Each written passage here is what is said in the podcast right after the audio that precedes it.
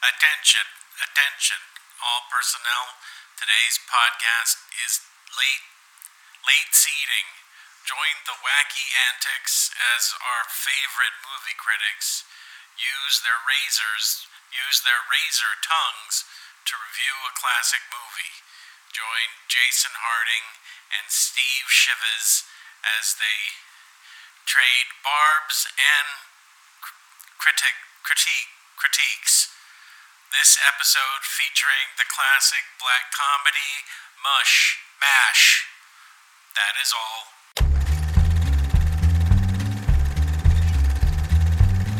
This is not a hospital! It's an insane asylum! Hello, everybody, and welcome to Late Seating. I am Jason Harding, And I'm Steve Shives. And on this show, we take a classic movie and see if it lives up to its reputation, whether that reputation is good or bad. And this time around, it has a good reputation, right, Steve? It does, yeah. Based on the opinion of a bunch of dead critics from the 1970s, probably. Yep, that seems to be the case for the most part. Mm-hmm. Hey, Steve. Yeah. This is our this is our Viewers' Choice Award winner this year. So, hey, what movie are we doing? Oh For boy, Viewers' Choice. we're um, doing the quote unquote classic 1970 black comedy MASH. Mash. Yeah. Hey, you know how popular this movie is? How popular is it? when you type in mash into Google, it gives you a whole bunch of recipes for mashing different kinds of vegetables. Ooh, so not very popular. Well, you gotta add other words like movie Yeah. and like 1970. If I uh, when I was not looking funny anymore. when I was looking for stuff about it, I had to specify the movie because Google automatically assumes I'm interested in the TV series. That's true too. It's always that's what it that's what it assumes. Google's like, you don't want to know about the movie, do you? You don't. Just no, no, Yeah. no. Just no, No, no. no. When I was desperately searching for a free version, yeah, I couldn't find anything at all. Yeah. I had to, had to get on Amazon. You were forced to to pay. Well, se- I think We're in the same boat, buddy. I wa- I paid to watch it too. Look at us, we're boat buddies. Ah, Steve and Jason, the boat buddies. we're in the boat. Uh oh, they tricked us on abandoning ship again. I'm gonna eat Steve before he eats me. Oh boy, it'll be just Can like we go on an extended riff about uh, the two of us trying not to cannibalize each other on a raft at sea rather than review this movie? I would love that. I would actually rather be on a raft at sea than have to enjoy than have to uh, review this movie. But Well, we gotta do it. We're get- It's I- for it's yeah. for the audience. it is. It's the it's the listener's choice, and we owe it to our our wonderful listeners and patrons. That's right. to but just review because this it's movie. listener's choice does not necessarily mean they're gonna get what they think they're gonna get. Oh, I bet they're not gonna get that. If anyone was thinking, oh, they'll watch this movie and they'll fall back in love with it, and it'll be a glowing review. Well, that didn't happen, Mm. and now you've got to live with it. Yep, you called You that. gotta. You called down the thunder. Well, now you got it. To quote another I- movie that if we I'm ever the review, thunder, boom. to quote another movie that a lot of people like, that if we review it, you might not enjoy the review. Hmm, what was that one? Tombstone. Oh, I wasn't even listening. I like that movie. I like Shut the fuck it's up. I, I I don't like hate it, but come on, it's not like good. It's like a hoot. It's like you watch it because it's fun and it's kind of. I mean, it's not like an actual good movie. What are you talking about? It's a historical, accurate account of what Oh. happened at the OK Corral. and you stop saying bad things about it, or I'm going to get Val Kilmer to kill you by shooting you in the face. Val Kilmer is really good in that movie. He's awesome in that Yeah, movie. yeah. You notice what we're doing now? We're talking about other Talking about movies. Tombstone. We're talking about other movies instead of the Mash movie. fine, Steve. Yes. God, fine. God. Yes, Do you have any trivia for this movie that I- we watched? I do have some trivia. Great, do it. Tell me what that trivia is. Okay, so the lyrics to the movie's theme song Are pro suicide. are pro are extremely pro suicide, which is not a good sign when you're starting a movie. No. When you start the movie and the first thing the movie tells you is if you killed yourself it would probably be fine. Yeah, like, everything "Oh." would be a lot better. You'd be you'd be happier. And hey, if you're thinking about, I'm thinking about. Well, let's all think about it. It'd be great, right? Yeah, it's a great message for the beginning of a film. No, kill yourself. It'll be fine. no wonder too they, they went to the instrument uh, Um, Yeah. only version Yeah, for the TV like show. we don't we don't need the lyrics for the show. also show. for the re-release of this movie they went to it. So the uh, the theme song is actually titled "Suicide Is Painless," and those lyrics were written by Robert Altman's son, Mike, who was 14 at the time. Um, Now, a lot of people a lot of people know that, but what Oh shit! The that the song makes so much yeah, more I, I know, doesn't now. it? Doesn't it? Actually, when you when when you when you realize that the lyrics were written by a 14 year old, it actually it makes the song better. You're like, those are some pretty good rhymes for a 14 year old. Uh, but um, so what happened was, of course, yes, it became the theme song to the TV series as well. And even though they didn't use the lyrics for the TV series, uh, because Johnny Mandel, who wrote the music, and Mike Altman, who wrote the lyrics, were both credited as songwriters. When they used that song for the theme of the TV show, Mike Altman still got royalties for it, even though they Mm-hmm. Oh, didn't yeah. use his lyrics because he was still a credited co writer of the song. So Mike Altman ended up earning around $2 million in royalties from that song because, of course, MASH, the TV show, ran for like 11 years. Um, which, Wait a minute. Wait a minute. yes. You're telling me that a poem that he wrote for English class when he was 14 Mm-hmm. that got him put into counseling Yes. earned him two million dollars for the rest of his life. Over the course of his life, yes, yes, yes, Okay, great. yes. And what? And the, the best part is Robert Altman was only paid seventy five thousand to direct the movie. So his 14 year old son made so much more from royalties on the song than his dad made to actually. I'm sure Altman made more of it over the years, and you know, but but his actual or his original fee for directing the movie was 75 grand. So his his Please, kid. or- please, please tell me that's it. That's all. The, that's all the trivia, right? oh no, there's some more. There's more. What? There's more. No, There's that- more. go- So Go. this movie is also often cited as the first film to include someone using the word fuck. That's right. Because remember, Hays Code was getting curb stomped at this time. Yes, it's the 70s. It's the 70s but- now, and we like tits. But the thing is, that's not actually true. MASH is not the first movie to feature the word fuck in dialogue. That's it's actually the subject I of some controversy. Uh, nobody is quite sh- nobody can quite agree on what the very first utterance of fuck in a movie was, but we Why? do but we do know that uh, there were two movies that came out in 1967, three years before this. One of them was a film adaptation of of uh, Ulysses, the James Joyce novel. Yeah, go figure. was the other There's a fuck Herbie that. the Love Bug? Because I remember there's Herbie, a fuck in uh, that oh one. god, oh Dean Jones is cussing all through that. Yeah, Dean Jones. Yeah. No, it was a romantic fuck. He was like, "I want to fuck you." Yeah. And they tried to edit it out really bad, but you still heard him say, "I want to," f-, and kids could fill in the rest. Yeah, you could you could you could read his lips. You could see what he's saying. I mean, you know. Is it that one? It was that one. Yeah. Um, and, and, and it was another one. It was a movie called "I'll Never Forget What's His Name," uh, which actually co-starred Orson Welles. Uh, okay. Although he, unfortunately, he is not the one who says "fuck" in the movie. That would have been great. though, Can't it be him? Huh? Can't it just be him waddling on fuck, Fuck. and then waddling he off just again? he just no takes reason. a look. He walks into the scene, looks at whatever's going on, rolls his eyes, goes "fuck," and just leaves. Okay, I have a better one. Okay. He wandered onto the stage, drunk, chicken in hand. Someone shouted at him from off camera, "Get off the stage! You're in a live shoot!" He looks around, stares down the the straight down the barrel of the camera, and goes, "Fuck!" and then wanders off. Someone gets him to scribble a release so that they can say Orson Welles is in the picture, and that's how it happened. That's exactly how it happened. Let's Thank you. let's my, just say my world is better now. It's better. Uh, one last piece of trivia. You shithead. Uh, Gary Burghoff, who plays Yeah, we all- Radar. Good old Frodo of the Nine play, Fingers. play easy. What? he's got a missing. Yes, he does. a yes, he does. Uh, he plays Radar in the movie, and he also plays Radar in the TV show. And Mm-hmm. he is the only major cast member to appear in both the movie and the TV series as the same character. Uh, Right. G. Wood, who plays the general in the movie, also plays the general in the TV series, but he's only in like, does? but he's only in the first couple episodes, and then he's never seen again. So, so Gary Burghoff Yeah. as Radar is the only major character to be played by Uh-huh. the same actor. Great. And that's all I have. That's it. That's it. Now it's my turn. Yes. Now it's your. Actually, no. I do have one more little tiny bit, but it's about a cast member. So I will wait until we get to that cast member. Okay. Okay. All right. Okay. Here we go. Okay. It was directed by Robert Altman. He's made better movies. Oh boy. This was his first big movie, wasn't it? Yes. Actually, yeah, it was. Yeah.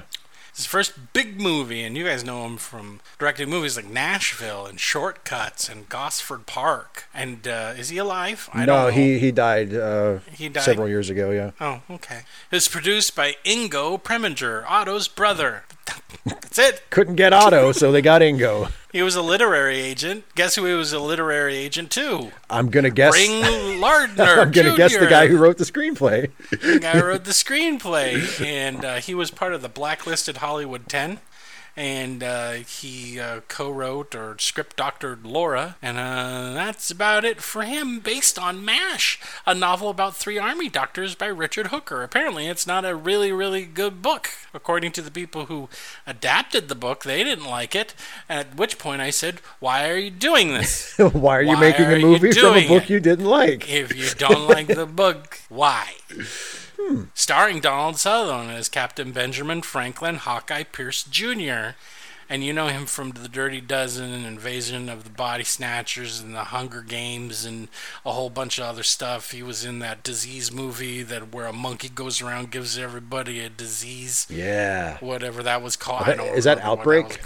Who cares? Piece of shit. Elliott Gould is Captain John Franks, Francis Xavier Trapper John McIntyre, and he was like in American History X, a whole bunch of garbage, and he was in the Ocean Ocean movie series, mm-hmm. and he was on Friends as somebody's dad. I don't care. Tom Skerritt is Captain Augustus Bedford Duke Forrest. Oh, hey, he's named after Bedford Forrest. Oh, weird. The guy who Civil- started the Ku Klux Klan. Hmm. You know him from Alien and Top Gun and Picket Fences and a lot of better stuff. Sally Kellerman is Major Margaret Hot Lips Houlihan, and she was on Star Trek once. Yes, she was in the second pilot. Before this, yeah, in Yeah. the second pilot.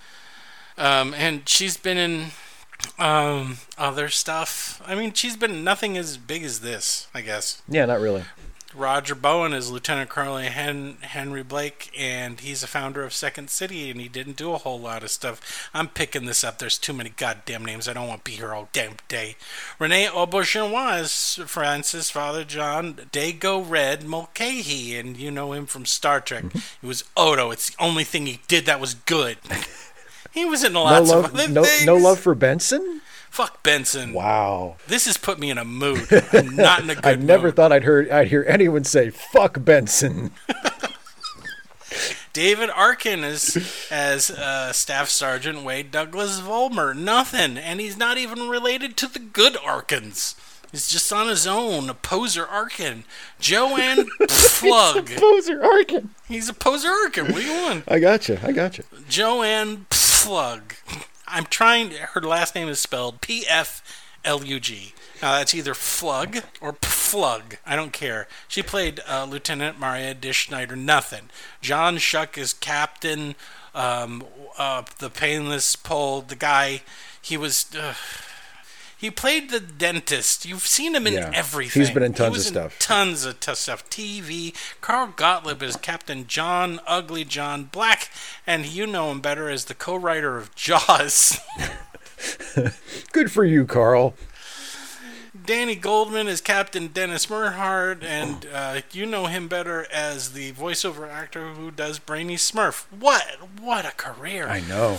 Corey Fischer is Captain Patrick Band-Aid Bedini, nothing. Indus, Arth- Indus Arthur as Lieutenant Leslie, nothing. Dawne Damon as Lieutenant William Scorch Storch, nothing. Tamara Horrocks as Captain Bridget Knocko McCarthy, nothing. Gary Burghoff as Radar O'Reilly, we already did that because Steve loves stealing from my second.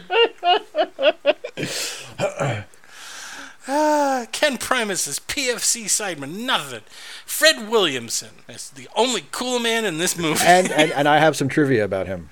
oh, I knew it. As Captain Oliver Harmon, Yeah, you have to say this name. I don't you tell me what I have to and have not to do. As Harmon Spearchucker Jones.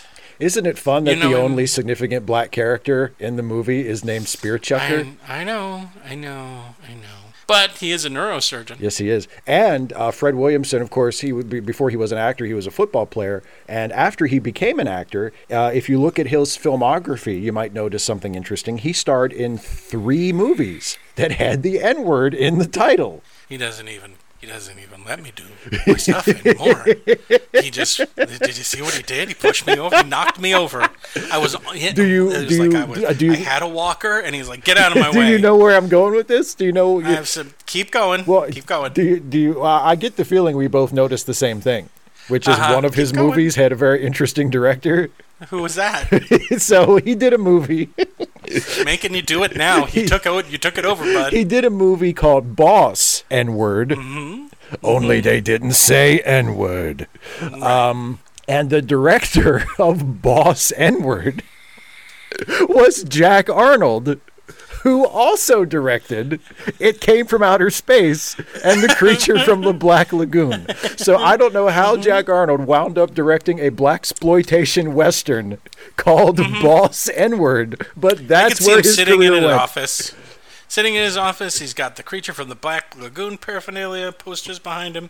Intern comes in. We got a really hot script, boss. Slaps it down on the like- table, and there in big letters right across. Boss N Word. Oh, great. I'm excited to do it. Um, okay, thanks. I was going to mention that he was in movies like Black Caesar and Hammer because he's done like a million Hammers. A million, yeah. He was a he was very active during the black exploitation period No, but sure. you had to rush right to the racism, didn't you, Steve? At you know, it's, how, it's the way I was brought up. I know, I know. You can't help it. I can't help it. All right, are you done? I'm done. Got it out of your system? I've got it all. out. I got all the racism out of my system. Good for you. If it was only that easy for everyone. I know. Michael Murphy as Captain Ezekiel Bradbury Marston, um, the fifth. Why is this like this? You know, when he's he's a recognizable actor. He did a lot of TV. He's done a lot of movies. Mm-hmm. He was in Manhattan. He was in Batman Returns. Blah, blah, blah, blah. Timothy Brown as Captain Ca- Corporal Judson. Nothing. Bud Cort. Bud Cort Bud Cort, yes. as Private Warren Boone, and you know him from Harold and Maude, and uh, the voice from uh, Electric Dreams of the Computer, and that's all I know him from. And he's done other stuff else? too, but yeah. G. Wood as Brigadier General Charlie Hammond. He was in Harold and Maude. And nothing. Kim Atwood as Hojon. Nothing. Dale Ishimoto as Korean Doctor. Nothing. You know what I mean when I say nothing, guys. They had other stuff. Just nothing Just big, yeah, or popular. Just, just nothing worth you need to care about. Yeah. Mm, Bobby Troup as Sergeant Gorman, nothing. Marvin Miller as PA announcer. Marvin Miller also did another voice. You know what voice he did? What voice did he do? He was the voice of Robbie the Robot. Oh, he's a legend. He is a legend. He's a actually. legend. He's a big, big voiceover legend. Ben Davidson as football opponent 88, and he played for the Oakland Raiders. And this is the last one. You will never see him, but supposedly he's in this. Sylvester Stallone as soldier in catering area, uncredited. Yeah. what? Boy, that's a notch on the belt. While he was doing porn and dying on the street and selling his dog for money, before he got Rocky, he was in MASH. Music by Johnny Mandel. He writes songs. He writes songs for movies, and he gets Academy Awards for them. I'm going to tell you what the songs are. No, why? Because all of them are garbage, and I hate them, including this one. Cinematography by Harold E. Stine, and he also was the cinematographer for the Poseidon Adventure and the Amazing Adventures of Mr. Limpet, if that's actually the name of the movie. I can't remember. It's the one when Don Knotts turns into a turns into an animated fish and helps us f- win the war against the Nazis. Oh, so that's how we won the war. Yeah, it's going to be remade with Vin Diesel as, as Mr. Limpet. now, having said that, I wonder how many people went, "Oh, okay." Because we've Yeah, I just can see that. because we're just completely numb to it at this point. We're numb at this point. Yeah, but this time he turns into a shark. Oh, sure. And he like eats guys. That, that makes sense. Oh, I can see that. Yeah. Yeah, yeah. Edited by Danford B. Greene, and he edited Rocky 2 and Blazing Saddles, but doesn't have a lot of credits to his name. Production company Aspen Productions, dead. Ingo Preminger Productions, dead. Distributed by 20th Century Fox, release date January 25th, 1970. Running time, too long. 116 minutes. Budget $3.025 million. Box office $81.6 million, making it one of the most biggest movies in 1970. Right, Steve? Everybody Yes. loved it. It got nominated by a bunch of garbage places for a bunch of garbage. Oh my god! I think didn't it win the uh, the Grand Prix at, at Cannes that year? No, it won. It won. Yeah, it won the uh, the Palme d'Or, the top prize at Cannes. It wasn't year, called the Palme is- d'Or in 1970. It was, I think, called something else. But it's this, yeah. But the top prize, yeah, yeah. what would become the Palme d'Or? What would become the Palme d'Or? Yeah, because everyone in 1970 sucked balls. That's why. yeah. That's why. what happened. happened? 1970. What happened? They were just getting so excited with blood and nudity and stuff. they just went overboard. I think. yeah, they're like, look, the Americans are finally doing it. they're finally doing it. They are saying the F word in their films now. They put a little titty and a little blood and a little guts. It's good. I like it. I don't want to do the next part. I don't want to do it. You don't want to go into the world? I don't want to go into the world of Harry Potter. Is that where we're going? No, it's unfortunately not. It's not the Wizarding World of Harry Potter. No. Okay, No. so Steve, let's you and I, um, let's you and I have really bad attitudes towards women Okay. and people in general. Just everybody, really. Yeah, just everybody. Let's make everybody's job around us harder. Let's have no redeeming qualities as people. Okay, that works for me. and let's let's go join the army and become doctor people in this hilarious comedy about war. Mash, Steve. Mm-hmm. That was a great, great recap of the movie. We hated it. All We- right, bye bye. Oh no, oh. we had a time thing where we got abducted, and then we we have lost time. We need to You don't remember doing the whole. pr- Don't make me. Please. Steve, we need to do this, man. God damn We it! need how to dare do you this. remind me of my my commitment to the audience. Fine, we're gonna do it. Let's you and me helicopter in to the world of Mash. Steve, take it away. Oh boy. Well, you know, I hope you you like hearing that theme song because you're going to have to sit there and listen to the whole thing. The whole Um, thing. So we hear the theme song, the uh, which, and you know, if you've never seen the movie, it's the but you've seen the TV show. You, you know, it's one of the more familiar theme songs I think in you know the history of TV and, and movies. Everybody knows the melody, but you hear that uh, with the lyrics. Uh, you hear the entire song, and while the song is playing, we're seeing helicopters land uh, in the MASH unit, the 4077, uh, dropping people off who are injured from the war to be uh, seen to by the doctors. And, That's right. And uh, the helicopters land, and people run up and they grab them on the stretcher and they carry them away. And we're Mm-hmm. told that it's the Korean War. Not yet. No, not yet. We see we see radar and and the Colonel Burns and the, Right. the dentist, and he's like, "We need two more surgeons." That's right. Yeah. or we're going to be in a whole bunch of trouble. And uh, Radar, who is has ESP, that's not a thing. He has it. He has ESP. He says all of the stuff that that uh, uh, That Blake Colonel is saying before he says it. Colonel yeah. Blake, whatever, Burns, Blake, I don't care. Whoever Colonel Colonel guy. The- And so it's all over talk and it's not funny because we haven't established that that's a thing yet. No. The only reason I know it's a thing because of my familiarity with the TV show. and so then we cut to some other place in Korea and that's where we get the scrawl. That's right. We get we get a we get the uh, the title telling us that it's Korea, like in 1951, uh, and we get a quote from the end of General MacArthur's farewell speech to Congress, and then we get another quick quote from General Eisenhower, who just says, "I'm going to Korea," uh, and then we meet Hawkeye, who has Yeah, who has just arrived. Yeah. That's right. And he's like, I'm going to take this Jeep. And there's a staff sergeant there that's like, don't take the Jeep. I, I tell people what to do. And then after yelling at Hawkeye, not really even yelling at him, just telling him, your driver's getting a cup of coffee. Right. Because, you know, this is the army. And he's probably had he probably has a really hard job and he has to drive through battlefields to get places. So he's getting a cup Just of coffee. yeah. Just give him a Just break. stay there. Yeah. And Hawkeye turns around and says what under his breath to this black military man. Racist. That's so funny. Yeah. It's so funny. Yeah. Go, go, oh boy. What a great oh, first the laughs won't stop. What a great first impression of our lead character. Uh huh. But then another truck pulls up, and it, and it's filled to the rim with nurses and another guy, and that's uh, Duke. Duke. And and Duke says, "Hey boy, take my bags." And and in a hilarious fashion, Hawkeye goes, "Okay," and he loads all the ba- bags. Because he doesn't know that Hawkeye's an officer.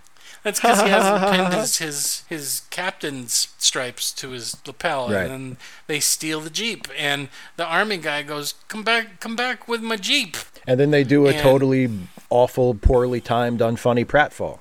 Yeah, and then um, he starts punching the MPs Yeah, you can do because Yeah, uh, you can just do that. The, the yeah, the truck, the, the the the jeep that they wanted to chase after him, it I guess its tires blew out or something. Yeah. and uh, then uh, the MPs are I don't know how this fight even starts, but he starts punching them. Yeah. and, uh, they stop right before he is uh, you know pushed to the ground, and Kurt it's just basically stomped to death by the MPs. It's 'cause funny. looks like it's about to happen. It's- but we cut away. It's hijinks. It's hijinks. And they arrive at the hospital and they go directly into the cafeteria and don't say anything to anybody. And they serve themselves food. And then we sit down and there are a group of nurses talking. And Duke, um, Duke, uh, Duke ignores everything that they're talking about and basically barges into their conversation by telling one of the nurses that he wants to fuck her, Yeah, basically pretty much. Yeah, pretty much ignoring that they were doing something or anything they don't doesn't matter duke's here and duke wants to get some pussy and that's the way he's gonna do it is literally one of the fucking most misogynistic things Yes. i don't care if you're talking or having a conversation i'm important now because i'm sitting here Yep. basically um, but then Colonel uh, Blake realizes Yes. that they're the new doctors, and um, and then Duke realizes that the hilarious joke that Hawkeye played is so funny, and then all of the other doctors come up and say hi, like the guy who's the an- anesthetician. And another doctor and the dentist, and they all come up and say hi too. the chaplain and uh, Oh, and yeah, radar. yeah. yeah. and radar and uh, then they get their tent and who's inside the tent Oh, inside the tent is uh, Major Burns, that's right who is played by And- Robert Duvall. that's right and he has a a manservant called Hecubus and he's teaching Hecubus how to no a, a Korean kid named Hojon Yeah, and he's teaching him to read the Bible. That's right. And they're like, oh, well, that's great. And then uh, Duke gives Hojon a nudie magazine and says, go on, go read it and masturbate or whatever. Yeah, pretty much. Well, Hojon says, "Can I?" It's one of the it's it's one of the funnier parts of the movie to me. Is Hojon see he, he gives Hojon this porno mag. Hojon immediately looks at Major Burns and says, "Can I be excused?" and then leaves like literally Hmm. the next instant. So That was great. Can I can I leave? I know I'm a dentured servant, but can I leave, please? And he leaves. That's great. Yeah. And then we have a surgery scene, mm-hmm. and every all the critics at the time went, "Oh, it's so bloody," and it's just a surgery. it's scene. not even that bloody, really. Yeah. You don't see anything. No. There's just blood. That's all. And then we come back, and uh, everybody's. They're going to have a drink. They're going to have martinis, right? Yeah. Both Duke and and and Hawkeye, and then oh. Major Burns comes in and he wants to pray because he's a religious guy. Yeah. What a jerk. What an asshole he is! How dare he pray for people? what a monster. out loud. And you know, In his kinda- own private quarters. Mm-hmm. in his own quarters, on his own time. All they have to do to not be assholes is to let him do it while they drink. Yeah. that's all they want to do. But Yeah. apparently, this is so fucking annoying that uh, they start singing "Onward, Christian Soldiers," and then uh, apparently the mash unit is comprised of uh, improvisation jerks, and they start singing the same thing outside the tent, and and. Who are we, who are we supposed to not like in that scene? Is it Frank? We're we're supposed to not like Frank, which I don't really get what he is. I don't- What's so I bad about don't- him at all? But yes, we're supposed to hate him and think that Hawkeye and Duke are awesome. Mm-hmm. Yeah. So then they go to uh, Colonel Blake and they say, "We don't like him. We don't like. We don't like Frank Burns." And they say, and and he says, "Okay, we'll move him to another tent." The end of that. the end of that scene, and then we have shots of them doing their job and uh, more operating shit that just goes on and on and on. Why? What happens next? I don't know. Oh, is this no? That doesn't happen yet. Um, but well, they at, at some point, I think it's Hawkeye says uh, that they need. Uh, a, does he what? Do you, what does he call it? A chest cutter. They need a chest. We need a chest cutter, which is like a thoracic surgeon. A thoracic surgeon. Yeah, and uh, so Mm-hmm. he's like, and they and they they're they're they ask for it during their conversation with Blake when they're when they're complaining Right. about Burns, and they're like, we want Burns out of our tent, and we need a chest cutter, and you know, And there's more surgery bullshit. yeah, And then uh, Hojon runs up and gets uh, uh, Hawkeye, who's fucking a girl on a pool table in the officers' club. And then they come back to the room, and there's a guy who's not saying anything. yeah. And that's Elliott Gould, and he's playing Trapper, but he's not saying his name or anything like that. And B and BJ. Oh, I wish BJ was in there. Never mind. Uh, but uh, you know, the nice guy who doesn't cheat on his wife. Anyway, Oh. the. But he's like, I think uh, Hawkeye thinks I think I know you, and he's like, Bleh. and then they go and they have another surgery scene, in which that goes on for fucking ever. Where I think that's the scene where Trapper literally says, "And I need a nurse." Who a decent nurse who whose tits won't get in her way? No, I think that's later. I think that's when they go to Tokyo.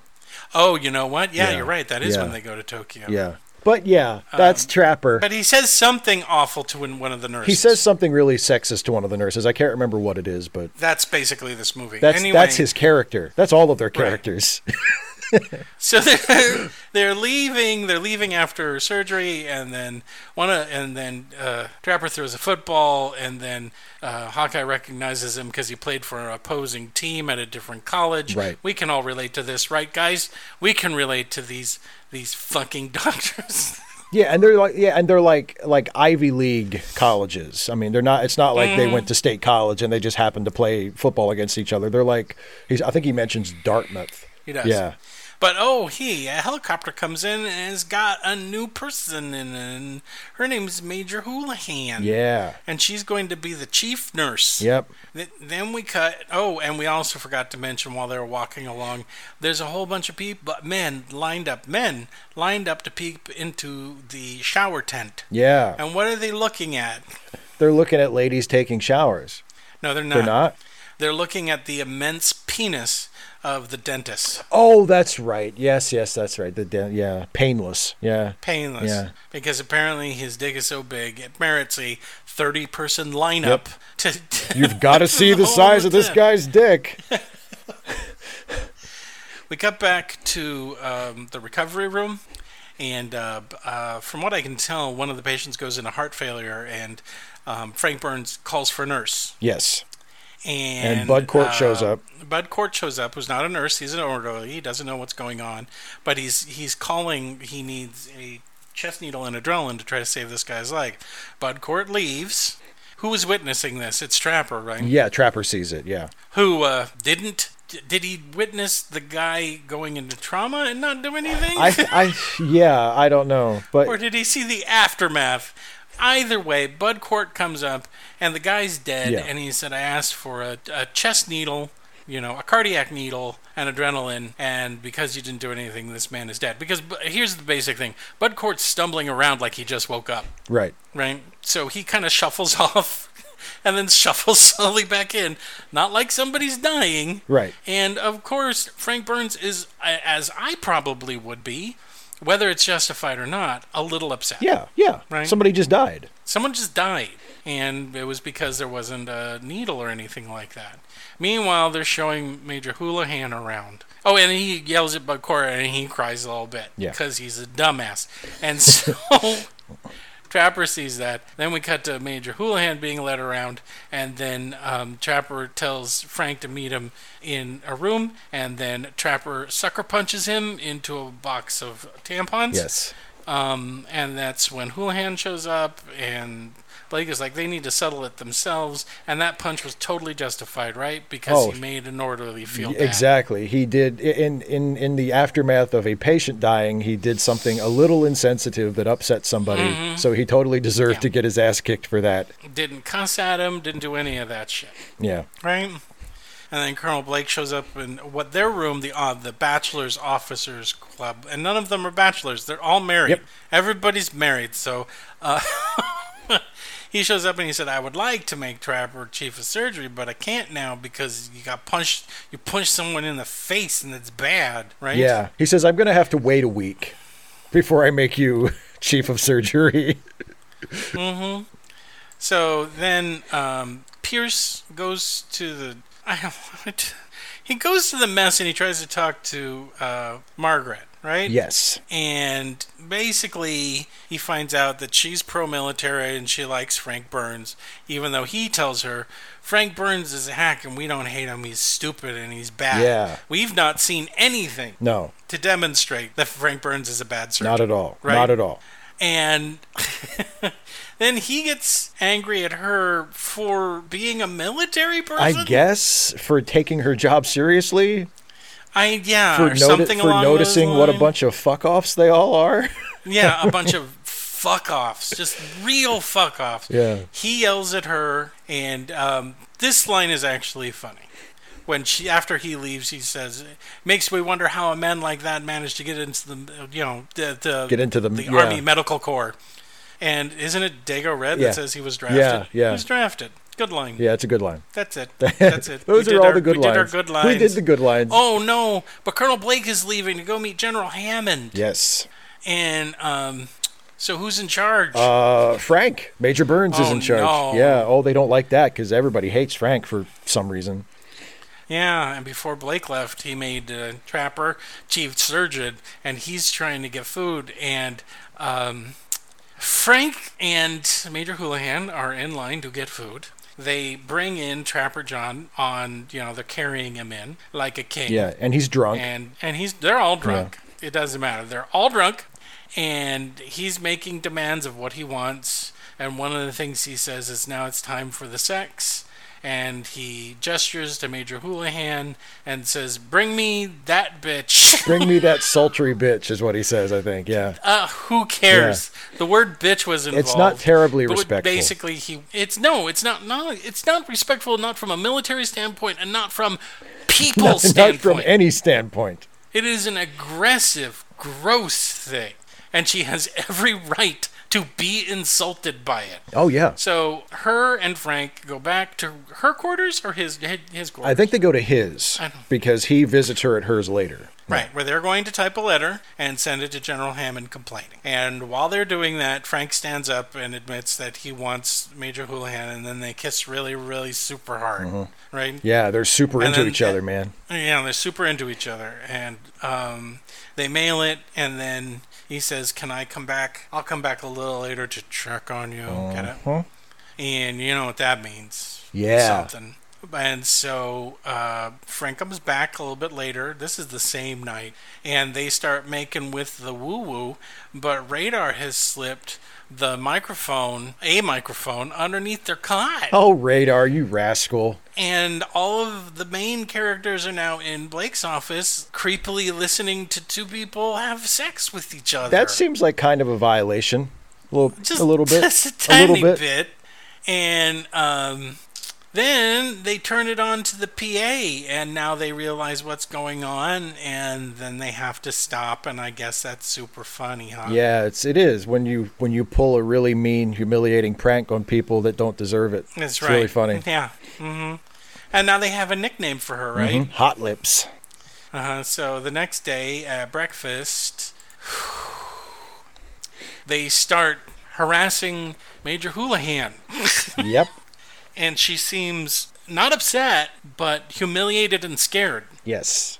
Because at this point, these fucking assholes are predating on her. Mm-hmm. They they needed to they needed to uh, get the best of her in the only way they know how, which is exposing her. You know, basically exposing her personal life, right? Oh yeah. And she storms out. She storms out. She's been humiliated and she storms out. And I guess that's supposed to be a win. And I guess I'm also doubled over with laughter rolling down the aisle of the fucking movie theater with popcorn and jujubes stuck all over me because of how fucking awesomely.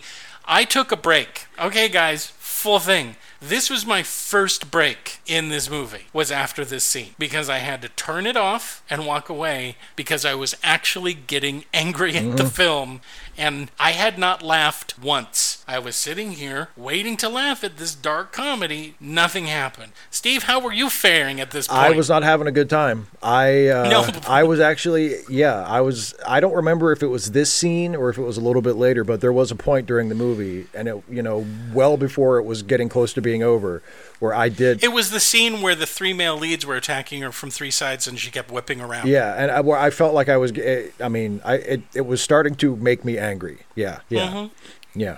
So, in the height of hypocrisy, who sits down a- across from Frank Burns? Uh It's Hawkeye. is it Hawkeye? Yeah, Hawkeye sits down across from Frank and starts and Hawkeye starts asking some of the most lurid, disgusting questions ever to Frank.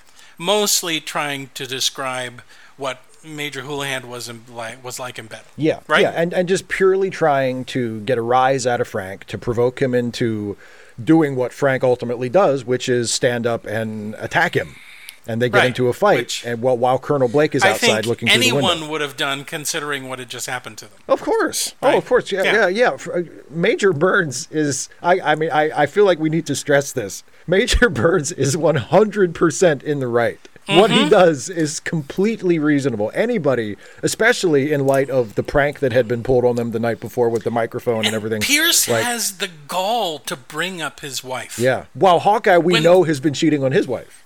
All Yeah, of them all have. of them have, From yeah, the yeah. minute they arrive. Yeah. And he has the gall to bring that up.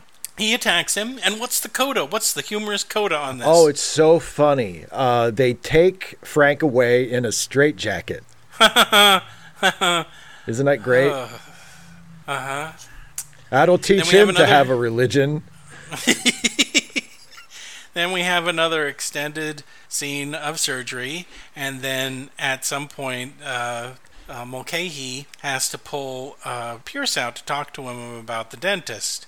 And he tells him that the dentist said during a poker game, "Oh, who cares? It's just a game." And and Hawkeye goes, "It's just a game." Wow! At no point in this movie have they established the importance of a poker game. No, it's the first time poker has this- even been mentioned. We've seen him play it, but that's about it. We haven't heard how important it is. So Hawkeye runs over to talk to the dentist. And it was this scene that made me leave again. No, uh, yeah. Because I needed to be doing anything than watching this movie. Hey, Steve. Since I use you as a whipping boy, Uh-huh. you tell me what happened. Oh, boy. scene, So so Hawkeye goes to see Painless.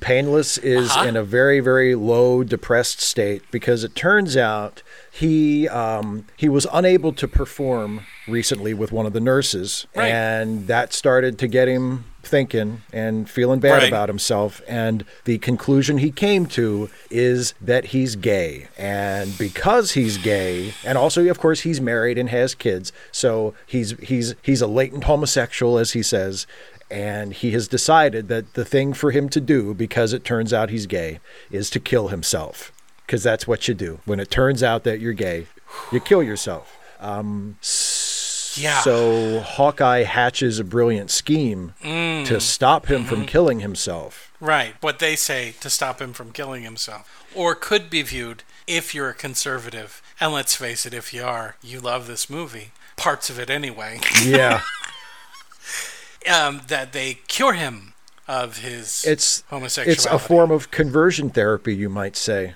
Now, here's the thing. Um, the next scene is all the doctors in a room roasting marshmallows, talking about this, right? Yes. And uh, the doctor comes in and says, "Okay, you guys know I'm going to kill myself." They're all trying not to laugh. I'm trying to figure out what they're not trying to laugh about. The idea that he's going to kill himself or the idea that he thinks he's gay. Which one's the funnier option, I Steve? can't- yeah, 'Cause I'm I- having a hard time figuring out which one of the two things, the two awful things, they could be snickering about. Yeah, I don't get what. Yeah, I mean, neither neither thing is actually funny. Nope. Neither thing is appropriate for people to laugh at. Um, Absolutely not. I I don't know. As as is as is, as is often the case watching this movie, um, I don't really know what is even supposed to be the source of the joke. let mm-hmm. alone like I don't know what they're even making fun of, let alone find it funny. So Nope. No, no. But they come up with the plan. He comes in and he wants to know how to do it. They make up this thing called a black pill, and he's going to take a black pill and he's going to die. And then they set up this long table mm-hmm. that looks like the Last Supper. Get it? It's like the Last Supper. yeah, Get it's it? funny. And they even mimic some of the gestures in that painting of the Last Supper. Yeah, And totally. he goes, okay, well, it's time for me to die. And he crawls into a coffin and he takes the pill. And people come up and they leave stuff on there um, as they walk by. And then they pick up the coffin and they put it into this ornately decorated room. Or no, they just take it into a room. And then Hawkeye Yeah. has been fucking this married nurse, Nurse Dish, who we met. Yeah, she was the one in the in the tent at the beginning when they first arrived. I think. Yeah. and he convinces her to go into the room where uh, the dentist has been laid down underneath a, a parachute and he basically says you're you're gonna fuck him and you're gonna save his you're gonna save his life right Yep. and she's And like she I does. don't know I don't know and then she lifts up the parachute sees his enormous penis and then she fucks him I guess And she fixes him. she fixes him of his gayness. Yep. That's all you need. Just have Is a. that if- what we're supposed to take away, or is it I- his? I- what were you Well, gonna say? we see him the next morning, and he seems fine. Yeah, he's perfectly fine. And then the coda of this is her getting on the helicopter and flying away because it's her last day. She's going home, right? Yep. And, she And she smiles. She smiles the memory of that gigantic hog being rammed inside of her as she saves a guy's life. Yeah, from boy. something. You know, some people are heroes, you know, and they never get medals, and that's a shame. Yeah, and then there's more surgery bullshit, and uh, someone pays Houlihan a compliment by saying that she, you know, you may be a pile of shit, but you're a really good nurse. And then they're all Yeah. hanging out by the creek, and they get into an argument, and they're like, Yeah, not an argument. They make a bet. What's the a debate. What's the what's the bet, Steve? What bet did oh they make? well, there. Well, of course, um, Major Houlihan is a blonde, Mm-hmm.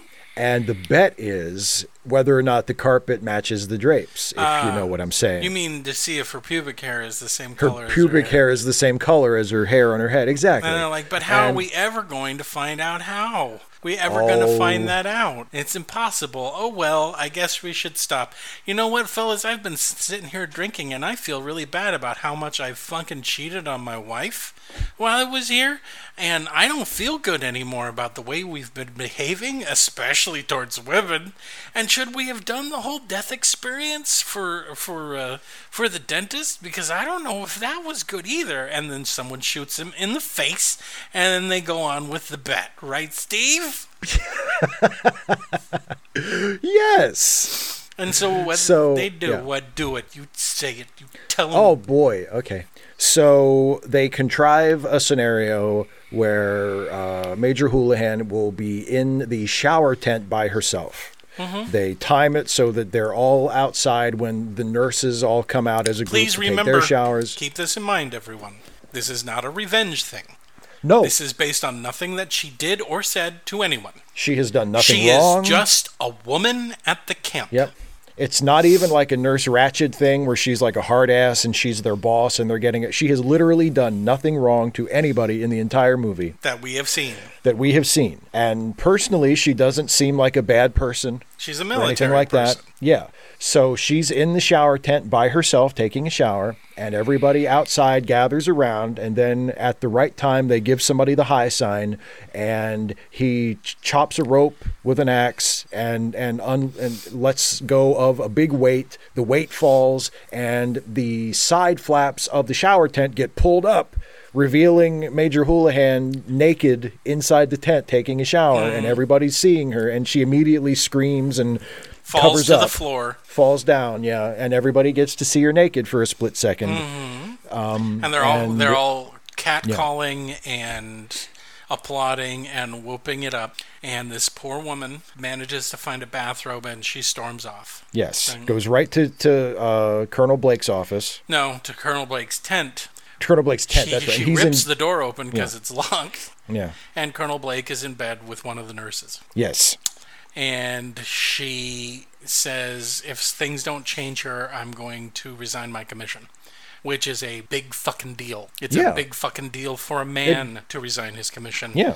it's an even bigger deal for a woman in 1950 what year is this? 53 1951. Yeah. 1951 to Yeah, resign she's her an- goddamn commission. She's an officer and Mm-hmm. she's uh, she's a major. Like that's a that's a career. That's not just somebody who joined up at the start of the war. Like she went to uh, you know the academy. She she's a commissioned officer. she's she went to nursing very school. Very good at her job. Yeah.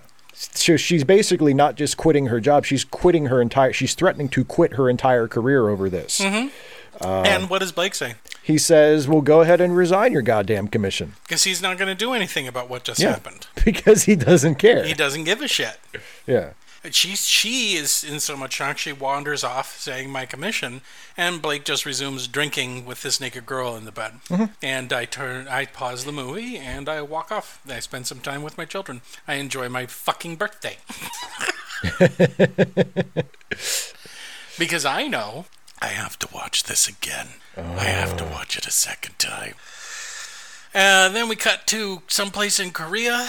They are taking Ho-Jon in so that he can be evaluated for military service, right? yeah At some point, Yeah. a news lady films Hawkeye on a Jeep and nothing happens. Yeah, he says hi to his dad. Mm-hmm. She says, "Do you want to say hi to your mom?" And he says, "My mom's dead. Can I say hi to my dad?" And she's like, "Sure." So he goes, "Hi, dad." That's it. And that's it. Cool. Thank God we got to see that. the doctor who's been evaluating Ho-Jon comes out and he says he has, for like a 12 year old boy, boy, I don't know how old he's supposed to be. I guess Uh, Yeah, he's 18. Sixteen. I don't know. Whatever. How how old he is. He's 17, got high blood know. pressure. Um, but it's also possible that he took drugs in order for him to be washed out of military service. Um, and so we're going to keep him here for a few days to see if the drugs pass, and then we're going to evaluate him again. And th- as he's leaving, he he tells uh, Pierce, "Good try," and that's the end for Ho-Jon. Bye. Yeah. Hope you weren't hope you weren't too attached to that character. Oh boy, I'm so glad that we got the, the what they were trying to do kind of half-ass explained, and I'm so glad that it made such a crippling impact to anybody. No, anyone give a Mm-hmm. No, shit? nope, Nobody. Nobody care. Hawk, Hawkeye seems momentarily kind of bummed about it, Mm-hmm. and then and then we never speak of it again. Okay, so Trapper and Hawkeye are now shooting golf balls off of the, uh, the helicopter pad. The helicopter lands. Guy runs out, runs back. They need Trapper because the son of a congressman has some shrapnel. They take a look at the X-rays and they're like, "This isn't a big deal, but if we go to Tokyo, we'll be able to go play golf." Yeah. And he says, "I want I want Captain Pierce to come with me so that we can go play golf. I mean, do a surgery." Do the surgery. So then we cut to a park, and Steve, can you tell Uh-huh. me why it is that? can you please tell me why all of a sudden, for no reason, Pierce and Trapper are talking in Japanese, dubbed Japanese, I have no idea. And the guy below him just keeps on saying "goddamn army"? Goddamn army. Yeah, I because it's because it's funny. Okay, so it's funny. They arrive at the hospital. The nurse that's in charge of letting people in or out stops them because they're not dressed like military personnel and they won't say who they are. Yes. She, So they act like crazy people Yeah. and basically talk their way past her by being mm-hmm. crazy. by being crazy, then she calls in the head, the chief nurse. The chief nurse comes in and says, "Who are you, gentlemen? What are you doing in our hospital? Who are you? What's going on?" They still don't tell them who they are, but of course, because she's a woman in power and authority, she has to be put in her place by Trapper, right? Oh yes, can't have that. And that's when he says, "And can you get me a halfway decent nurse whose tits won't get in the way while I'm doing surgery?" What a nice guy. He's great, isn't he? He's a great, nice guy. An American hero, really. Yeah, he is. So then You know, he's a doctor, Jason. He mm-hmm. saves lives. Now, you might think that he's doing this because it's an incredibly important surgery, but they've both said it's not. The only reason they Nope. want to get it done right away is why, Steve? So they can go play golf. So they can and go also play they golf. and, and, and also they know a guy who works there who also works at Oh, a yeah. combination hospital slash brothel. Yeah, so the guy who is uh, the anesthesiologist happen turns out that he knows Hawkeye too, because Hawkeye, I guess, knows everybody, and he says, Small world. And he says, You want to go golfing with us? And the guy says, Well, I don't really have time because between working here, he volunteers at the whorehouse slash hospital. Yeah. So he's actually It's a- doing it's a children's work. hospital. It's a children's hospital. Slash whorehouse. Mm-hmm. And they're like, Nah, right? And at this point, I think Altman starts becoming self aware. because so what happens is they complete the surgery they're leaving to go play golf they get marched into the the commandant's quarters the commandant is- comes in and says i'm gonna get you guys and they completely blow him off because they're like hey we're the rock stars you can't get anything done unless unless we do it because we're the doctors and blah blah blah so they go and they go get food with their doctor friend right Right. and they appear to not give a shit about anything, and the doctor seems to be picking up on that fact. there are some asides from their doctor friend who genuinely seems like he's someone who's trying to do good work while he is there, right? And these Oh, two yeah. assholes don't seem to give a shit. So they bring up the fact. They bring up the fact that there is a baby who needs a surgery, right? Right. And the baby can't get a surgery on the base because he's half Japanese, half American. I wonder how that happened. Gee. But they agreed to do it, right? Yeah. And they do the surgery, and again, the guy comes in and he's like, You're not going to be doing this. And they're like, Yes, we are.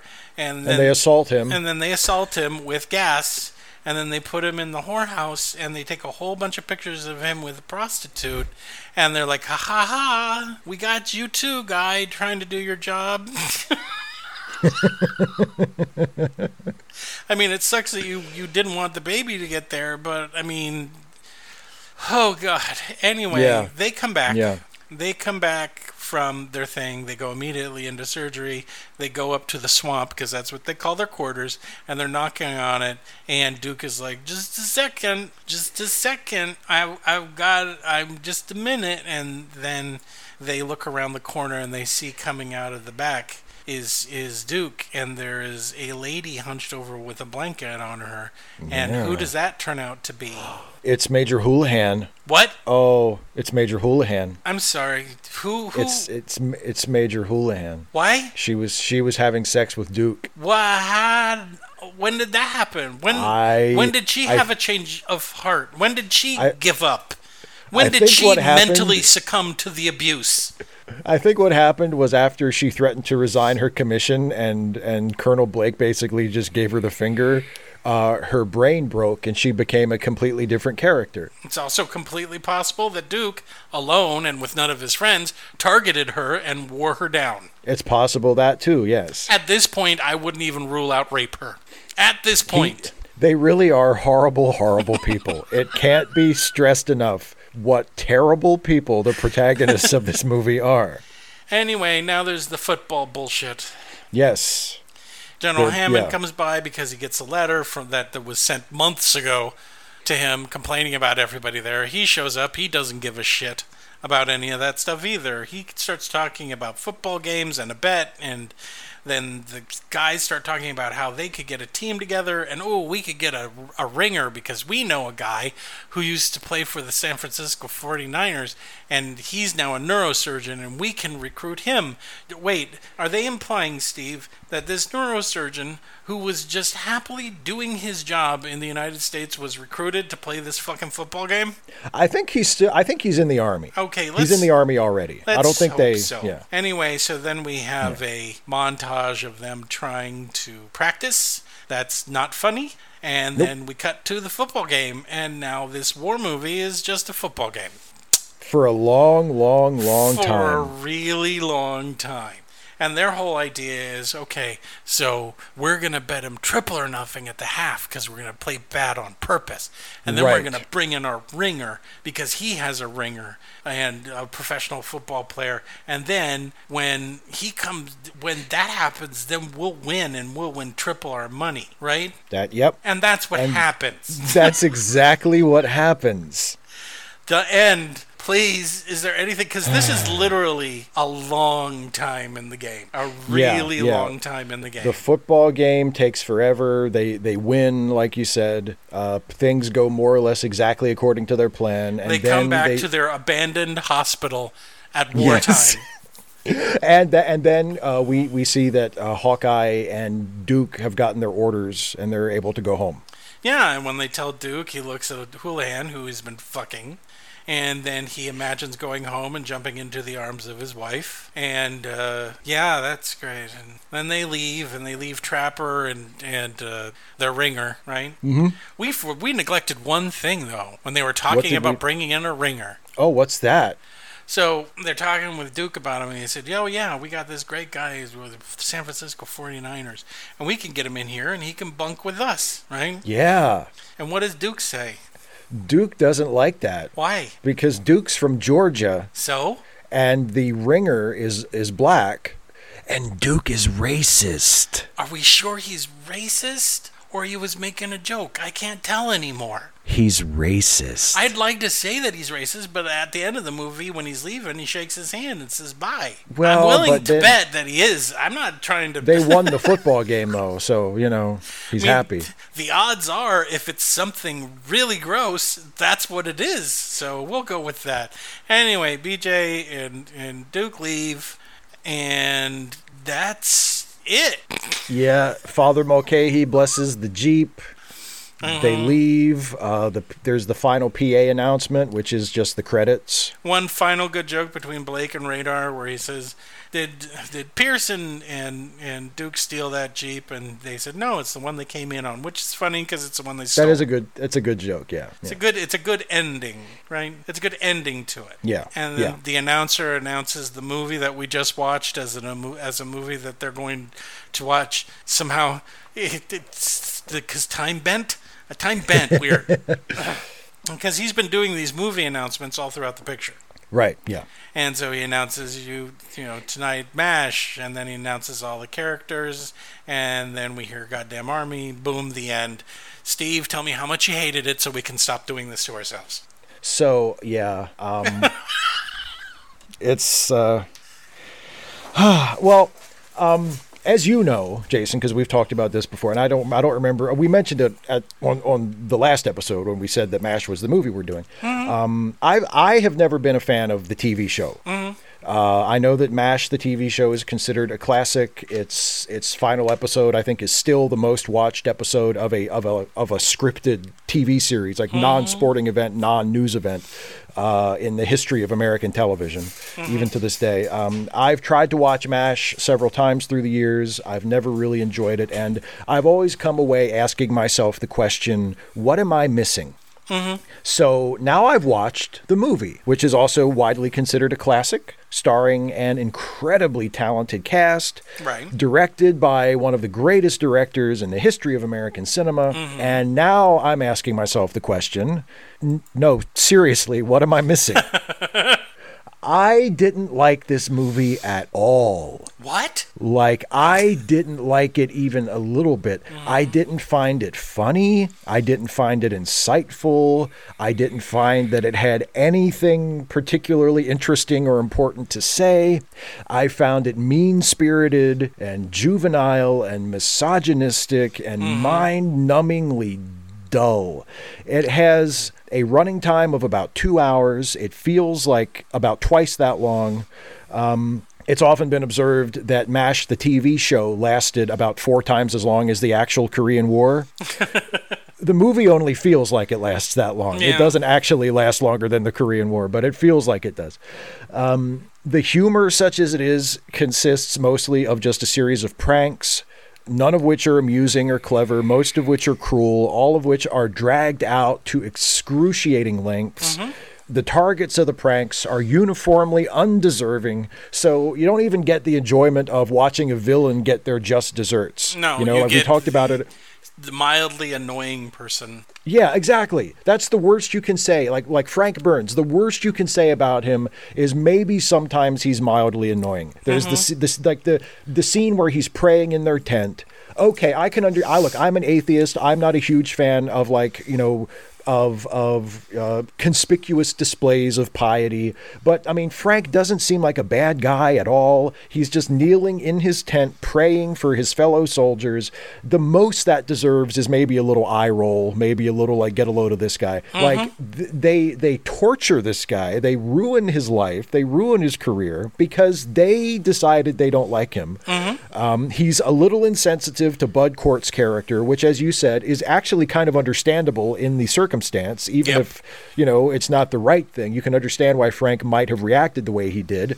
Mm-hmm. So, I mean, he's not deserving of his treatment. Major Houlihan is not deserving of her treatment. Her only crime seems to be noticing how poorly run the unit is Yeah. and being a woman. Like mm-hmm. that's it. There, what crime does she commit other than expecting people to do their jobs and existing as a woman in a position of authority? Being She treated with a little nothing- bit of common respect, not much, not not even military respect. Yeah, I mean, she does utterly nothing wrong. The, the the the level of humor in the movie is akin to shoving someone into a mud puddle and then standing there and pointing and laughing at them. Like that's that's the that's the level of, of humor in the movie where you're not even laughing at someone who tripped and fell. That's bad enough. Right. You push them down mm. and now you're laughing at them. That's the jokes in this Yeah. movie. It's awful.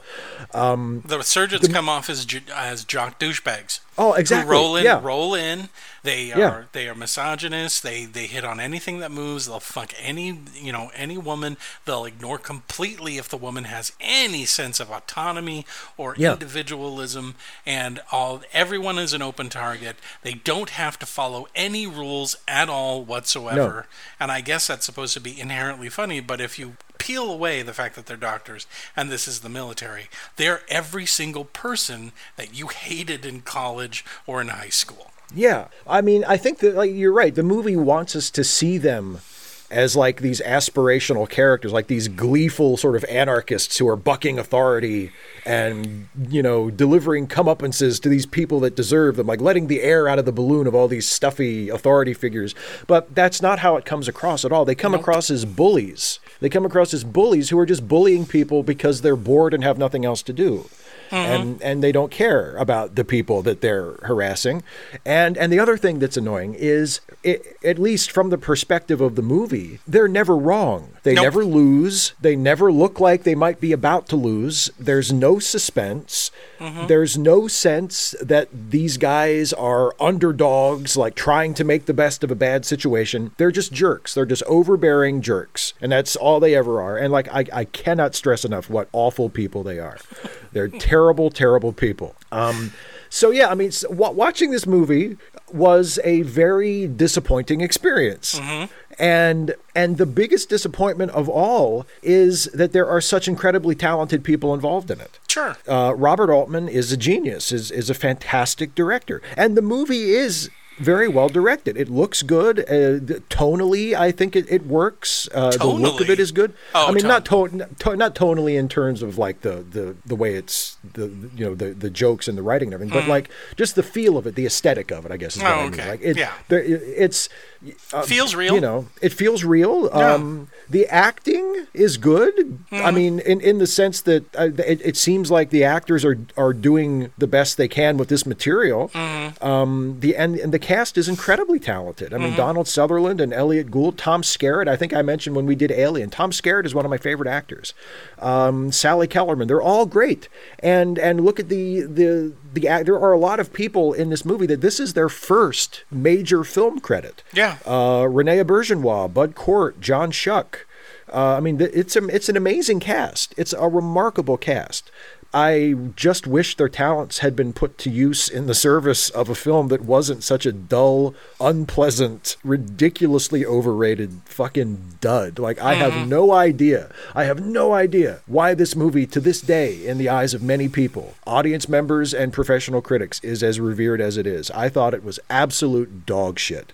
Um, offensive and unpleasant and upsetting and not Mm-hmm. funny at all. So yeah, that's what I have to say about it. I didn't like it at all. I sat down and watched this movie. I waited to laugh. I didn't realize I was going to wait the entire movie to do that. And then everything about this film started to make me angry. Mm-hmm. If it was an anti war film, they didn't hit that. The war doesn't even really figure into anything. No. There's lots of surgery scenes, and ooh, there's blood. And you get the idea that they take their job seriously. And maybe they're setting up the reason they're this wacky is because they have to do all of this surgery on these guys. But they're just. That doesn't seem to be it. What wind you wind up feeling like is these guys are on spring break. That Yeah. this is this is an opportunity for them to be constantly drunk and fucking. And that's what's important to them is to be constantly drunk and fucking. And then, you know, we'll do some uh, surgery scenes. Oh, the lights went out. Oh, the lights came back on. Oh, the degradations of war. There's no commentary about that in this. It's more authority. It is what started to happen a lot in the 70s, and this one was more in your face. More of giving the figure to your authority figures who you think are wrong, right? Yeah. What are you basing that on? I don't know. I have no idea. Maybe you want an orderly run hospital where people are supposed to go to get get treatment for having I I don't know. They're half their face blown off by a grenade or something like that, right? Yeah. People say it's a dark comedy. Where's the darkness? Is it the surgery scenes that are supposed to be super dark? Is it is it is that what it is? We don't see anyone traumatized by what they're having to go through. We just see surgery scene, them being assholes. Surgery scene, them being assholes. Ho-Jon, the person the person that basically acts like a fucking servant to them the entire time he's around. To the point in which, you know, when Pierce sits down to eat his breakfast and try to talk to Houlihan that first time, he's like Ho-Jon is getting his food and fetching him ketchup. Yeah. And you're like, oh, that's a that's a great that's great. I bet you care about him a lot. Well, kind of. We tried to give him drugs so that he wouldn't go into the military, but that easily could be construed as, well, we really don't want to have to find someone else that speaks English that'll wait on us hand and foot. Yeah, exactly. I've never watched a film where I've never given a shit about anybody that are supposed to be the protagonists.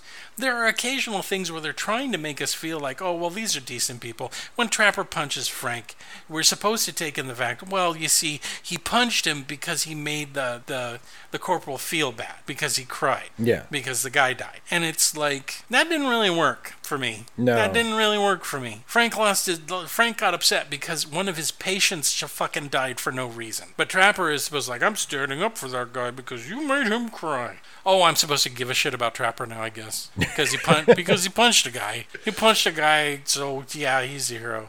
Or the the whole thing about them trying to cure or save the dentist because he thinks he's gay and now he has to kill himself. Now, I would like to chalk all of this up to look how much we've progressed since Right. 1970. Because I, you wouldn't make this script ever, ever, ever now. This would never happen. There isn't a major movie studio No. that would come within 10 feet of this script as written, right? No. It's treatment of women, it's treatment of people of color, it's a treatment of, of you know, just, just the basic idea that these frat boys basically frat boy their way through an entire movie, and then nothing happens and they go home. None of Yeah. them have arcs. None of No, them No, they learn nothing. They don't change. They don't change and they learn nothing. Great. What do we, how do we how are we introduced to them? They're stealing a jeep. How how would we say goodbye? They're stealing a jeep. Get it? Get it? They did nothing happened. Nothing. They're just basically a series of vignettes loosely tied together. There's no plot. The main antagonist, Frank Burns, is gone before even the halfway mark of this goddamn movie. Mm-hmm. And then they continue to torment who I guess is supposed to be the antagonist, but she doesn't do anything that's antagonizing anybody. She's just there Yeah. for them to, you know, basically terrorize. And how am I supposed to find that funny? How am I supposed to find any of this funny? This is a comedy, right? It's a comedy. Now, I can also say that in 1970 there hadn't been a comedy like this, which is for the most part true. There really hadn't been a comedy like this. We had been leading up to it with such hilarious comedies like The Graduate, which Steve absolutely loves. It's got Mr. Roper in it. Come on, man. Whatever. My recommendation has Mr. Roper in it. Anyway, That's right. um, it's got a great cast. Uh, but I didn't like it. Is it dark? Nope. Is it funny? Nope. Does it have anything to say about war? Nope. Does it have anything to say about the stress of war? How, pe- how these people feel separated? Nope. Half of these guys feel like they're glad to be away from their from their uh, spouses. None of them Yeah. seem to be missing them at all because they're knee deep in pussy and and and I, this got repeated. This 1970s mash is 1970 whatever's Animal House. Except mm-hmm. they just said, oh, well, those were frat guys in the war. Why don't we just take the war out and just make them frat guys? Just make a movie about some frat guys. Oh, we'll get some other stuff in there. You know, the guys in MASH never had an opportunity to fuck a 13 year old girl. We'll put that in there. It'll be a hilarious joke. We'll all laugh about it. Ha ha ha ha ha ha. Fuck this movie. Fuck it. I'm sorry for the person that recommended it. I don't know what you were trying to do. If you were trying to make me angry, then congratulations. Mission's accomplished. you did it. You did it. But if you like it, you like it. You know, if you like it, fine. I personally cannot see. I saw parts of this movie when I was a teenager. I hadn't really rewatched it since that time. And mm-hmm. I'm happy to say, I don't like it. and if you guys watch it for the first time, you guys might be in the same position I'm in now, which is what? To its credit, Mash is getting harder and harder to find, and it's not being it's not being mentioned a whole lot. And I think that is because of its subject matter. I think newer, remember, in order to remain a classic, new generations of people have to find it and fall in love with it. That's not going to happen with this movie. At least not to the extent that people are, you know, anticipating. I think younger generation, people younger than us, are going to find this movie, watch it out of curiosity if they're interested, and be totally aghast by how Yeah. it treats the subject matter in this film. And I'd be willing to cut it slack if it wasn't so just aggressively awful about how it treats people. So, um, so this kind of plotless, icky experience, I'm not going to recommend. Steve, how about you? Oh yeah, no, not recommended. no. No, no, no. So goodbye, Mash. Fuck you. The only way that could Yeah. have ended well is if they got bombed immediately as the helicopter takes off. It did. It, it really did need a tacked on happy ending. No, and well, happy for us, sad. Happy for us, yeah. Like that, the, the helicopter crashes The into the mountain and they yeah, all die. exactly. How does a helicopter crashing into the mountain and kill everyone in the camp, Steve? Well, the, the helicopter. Okay, yeah, you're right. The helicopter has to swing back around and crash into the camp. Steve recommends something. Do it. yes, Do I it will. Uh, So this is, as you just said, this is a um, this is a a black comedy that is neither particularly black nor particularly funny. Nope. I.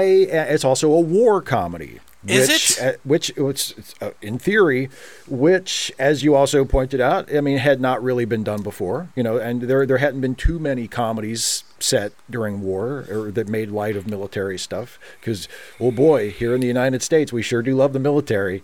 Um, But the movie I'm going to recommend is perhaps the first comedy set during a war, uh, at least in American cinema. It's certainly the most significant, the first significant comedy set during wartime in, in the United States in American cinema. And it's by one of my very favorite artists uh, from the movies, a great actor, a great director. And it's called Shoulder Arms, and it is a short film from 1918 by Charlie Chaplin. And Charlie Chaplin himself, as a as a human being in his personal life, kind of a scumbag. Uh, not the greatest, uh, not the greatest guy. Uh, but this is a fantastic movie. It's, It's not really, a movie. It's a short. it's it's it's what I'm it's what I'm recommending. People saw it in a I theater. They went to a theater. They went you. to a theater and they saw it. Death. But uh, once again, you're you're recommending a short a short silent film. It's it's 36 minutes. It's not like a 10 minute movie. It's a 36 minute film with a story arc and everything. I'm surprised And, that after uh, our Lawrence of Arabia review, I'm going to recommend the 1921 Kinescope. Or I'm going to recommend that film of the train arriving at the station. that Buster Keaton cla- classic Camel Hijinks. It's three minutes long, but boy, it's good. My recommendation is Workers Leaving the Lumiere Factory. Or my favorite, the one that you mentioned, Man gives birth to a horse. yes, Man Washes Horse. That classic of early cinema. Could watch it again and again. Boy, he sure does wash that horse. Okay, I'm sorry. But you know anyway. what? Your your recommendation is going to wind up being longer than the short that Charlie Chaplin's in. That's true. That's true. Uh, no, but yeah, it's called Shoulder Arms. You can find it in a lot of Chaplin collections on DVD and stuff. I think it's probably on YouTube, uh, and it's also it's one of the ones that Chaplin went back to later in his career and wrote a new musical score for it. Um, so the version that you're probably going to find today, tech, I mean, would technically not be a silent movie because it does have a uh, um, a a musical score that was written for it, but. Um, yeah, it's it's set during World War One, and of course it was it was made during World War One in 1918 yeah, because and- Chaplin didn't fight in that war. because Chaplin didn't He fight ran in that away. war. He ran away He- to the United States to make fucking movies, and to sell war bonds. whatever, and to fuck twelve year olds. Yeah, that's an, again not a great guy in his personal life. Um, not a great guy. Not but, a great. I uh, love how you can assess that dude. Not a great guy. I mean, Not you a know, like, a little bit of statutory rape here and there. It- He's complicated. He's a complicated man. Fuck him and his complications. And fuck him in general. Um, Don't don't you don't you know that's what you say when someone you like is actually a monster? You say, "Well, he was a complicated man." I don't. I uh, well- divorce myself from them. Anyway, my recommendation is Shoulder Arms. It's a brilliant World War One silent comedy by Charlie Chaplin, who is a genius and also a horrible, horrible man. Well, aside from Steve's constantly problematic recommendations, Recommend something pure. Recommend something pure and good. as you guys know, I like to recommend a film from the same year as the movie that we just reviewed, and it's 1970. And there was another dark comedy based on war that came out this same year, but because it didn't make as much money because it was dark and made people icky, feel icky when they watched it, um, it didn't gain the acclaim that MASH did. But I love this movie in leaps and bounds. As, and point of fact, after I got done watch, watching MASH, I ran directly to this film and watched it, laughed out loud, recognized its darkness, recognized it had things to say about capitalism and being in the military and the way that war can drive people insane. The movie that I'm talking about is probably my favorite film from Mike Nichols. And that movie is Catch 22. Mm-hmm. Catch 22 is set in a bomber squadron somewhere in the Mediterranean. It is it is satire. There's no way to get around it. It is a black black satire and there are some deeply deeply dark scenes in it because it understood what a dark comedy is. In order to be a dark comedy, you need to have dark shit in it. But here is the cast. Alan Arkin, Martin Balsam, Richard mm. Benjamin, Art Garfunkel, Jack Gilford, Buck Henry, Bob Newhart, Anthony Perkins, Martin Sheen, Jon Voight, and Orson Welles. Damn. It is an incredible cast. Orson Welles is fucking hilarious in this movie, where he's constantly grumbling about how he can't just shoot people. People forget how incredibly funny Orson Welles was. The movie is basically about this bomber squadron where the com- the commander keeps upping the number of uh, missions that they have to have in order to get rotated out. And he's rotated it up to 50, and he continues to rotate it up and rotate it up and rotate it up. Not because he's trying to win the war, but because he's trying to gain glory for himself. He wants to become famous. He wants to be put in newspapers. He reads in one newspaper how there's a chaplain in England, and he demands that uh, Richard, uh, not Richard Benjamin, but um, Anthony Hopkins, who is the chaplain, um, then he says, I want you to do prayers before every mission, just like this guy does. That's your job. That's what you do. In the meantime, the commander and Jon Voight are starting this fucking business, this side hustle, where they're stealing stuff from from the uh, the pilots, like uh, their parachutes, and using them stuff like that. to ne- negotiate black market trades, which just grows out of control. There's a doctor, and this is what I mean by it is a satire. The doctor who um, has people write his name onto the manifest when they take planes out so that he can get his flight time without actually getting into a plane. Well, one of the guys goes crazy, kills another man in one of the most astonishing special effects I've ever seen for 1970 and then crashes into a mountainside. The other people are there with the doctor and they're saying, I hope the doctor jumps out. Oh, I hope he bails out. And he's like, I'm right here. and then when his plane crashes, he just wanders around like a zombie because he honestly believes that he died in the plane crash and he wasn't there. It's a great movie. It's a great movie. It's got one scene of gore mm-hmm. that will literally shock you. You know it's coming, but you're not prepared for it when it actually happens. It is the most realistic, awful gore you will ever see, and it comes at the very end. This movie had something to say. It's super dark. There's kind of a happy ending, but not really. But please go see Catch 22. It's on there. If you have Amazon, if you have uh, Amazon Prime, it's free right now. Um, and that's it. I'm done. I'm done with reviewing. I I don't. This experiment has gone gone bad. but there is one thing. Yes.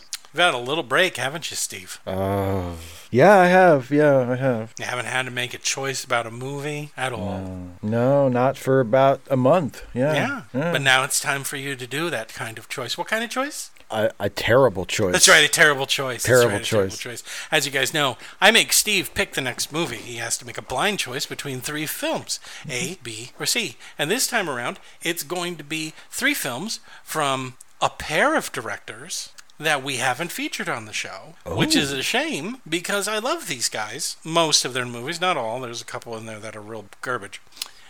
And now I've selected three of them. Steve, please make your choice A, B, or C.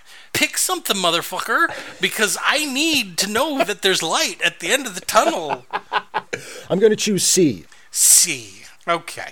So, the pair of directors that we're going to be uh, reviewing a movie of are the Coen brothers. Woohoo!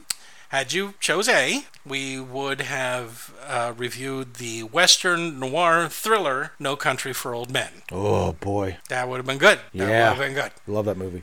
Had you chosen B, we keep shooting at this movie and we keep missing. We would have reviewed the modern neo noir thriller slash comedy, The Big Lebowski. But you chose A, one of my favorite movies of all time. The movie that really got people to pay attention to the Coen brothers, I mean, in a wider sense, because they had made a couple of movies prior to this, or at least one movie prior to this, that got critics to go, oh, who are those guys? The next movie that we're going to review is the ridiculous funny Raising Arizona. Aha, very nice. And we finally get that Nick Cage quote in one of his good movies. Those are fewer and fewer these days. So if you guys haven't seen Raising Arizona, go out and see the film before we record one of these some bitches again, so you Yeah. can get all the jokes and laugh along with us. Because whoa, I need it.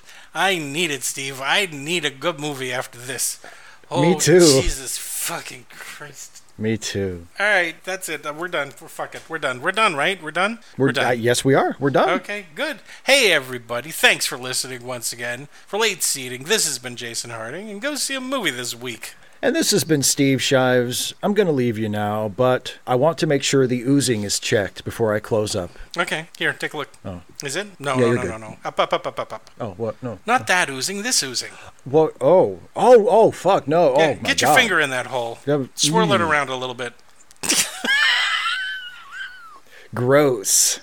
I think it's clogged. You need to get one of those pipe you know- cleaner thingies and run run it right up there. You need, no, no, no. You need, you, really empty it out. you need to pinch your nose shut and hold your breath and just push. You know what I mean? Like you're Last time your I did ears, like- that, it shot out and killed somebody. well, who else is around? I mean, Well, I mean, there's nobody except my dog. I'll- you want me to kill my I'll- dog? I'm not saying I want you to kill your dog. You want me to kill my dog with discharge? Just, I'm literally gonna puke in a second.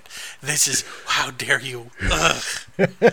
you want This me to kill my dog with discharge? You know better. I'm like a weird machine. If you put the wrong ingredients in, gross stuff comes out. Hmm. Yeah. Could it be something about our weird sex lives or something? Instead, it's the discharge shooting out of my penis and killing my dog. By the way, that's the remake of Old Yeller I want to see. Look at it this way, Travis. You're killing two birds with one stone. Just aim it that way, son. I can't, Mama. Be a man. If you don't do it, both you're gonna die anyways. Pushes him into the kennel. Bye bye. it's you or the dog. Make your decision, son. Supper You're be on locked the and table. loaded. I'm gonna kill your father for taking you to that whorehouse. la, la. Yeah. All right, I'm done. I'm, I'm, I'm exhausted from this. So much anger. You're so filled with hate. I am. Me too, though. I am too, though. You sound it. Yeah, I'm just filled it. with hate. I'm just vibrating with just abs, just you know, If you rage had said, you know what, I know that it's old, and I know that it's it, it really doesn't carry the same uh, values that we do today, but I really liked it. My, my head would have scanner exploded, literally, like the beginning of scanners. It would have just literally exploded. I, I mean, I know you well enough that it, do- I expected that you wouldn't like it either. Um, I just like when I remember because I just watched it yesterday. I was watching it and I was like, oh man, Jason's got to hate this, uh, and because I did. Did you I mean, I was picture just, me I- sitting at my desk, just like I literally like this the whole time, my hand up to my face, just because I didn't like I didn't take a break. I didn't have to. I didn't get up and walk away from it. But there Mm-hmm. were times when I was kind of like I was just sort of looking around at other stuff in the room, just like you were checking to make sure no one was witnessing you watching the film. just like oh God, what is oh, Jesus? You know, your most know. liberal friend logs in, "Hey, Steve, what you doing?" And you're like, "No, I'm doing it out, for get out, review." get out! All right, uh, no. Bye, everybody. Bye, everybody.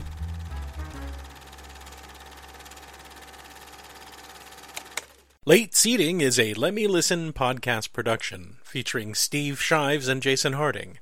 Produced by Jason Harding. Theme music Rollin' at Five, composed and performed by Kevin MacLeod. You can find more Let Me Listen podcast productions at our website at www.letmelistenpodcast.com. You can also find us on Stitcher, iTunes, or just about anywhere you download podcasts. Late Seating is a listener supported podcast. If you would like to support Late Seating or any of the other Let Me Listen productions for as little as $1 a month, please visit our Patreon page at www.patreon.com slash lemmylisten. And thanks for listening.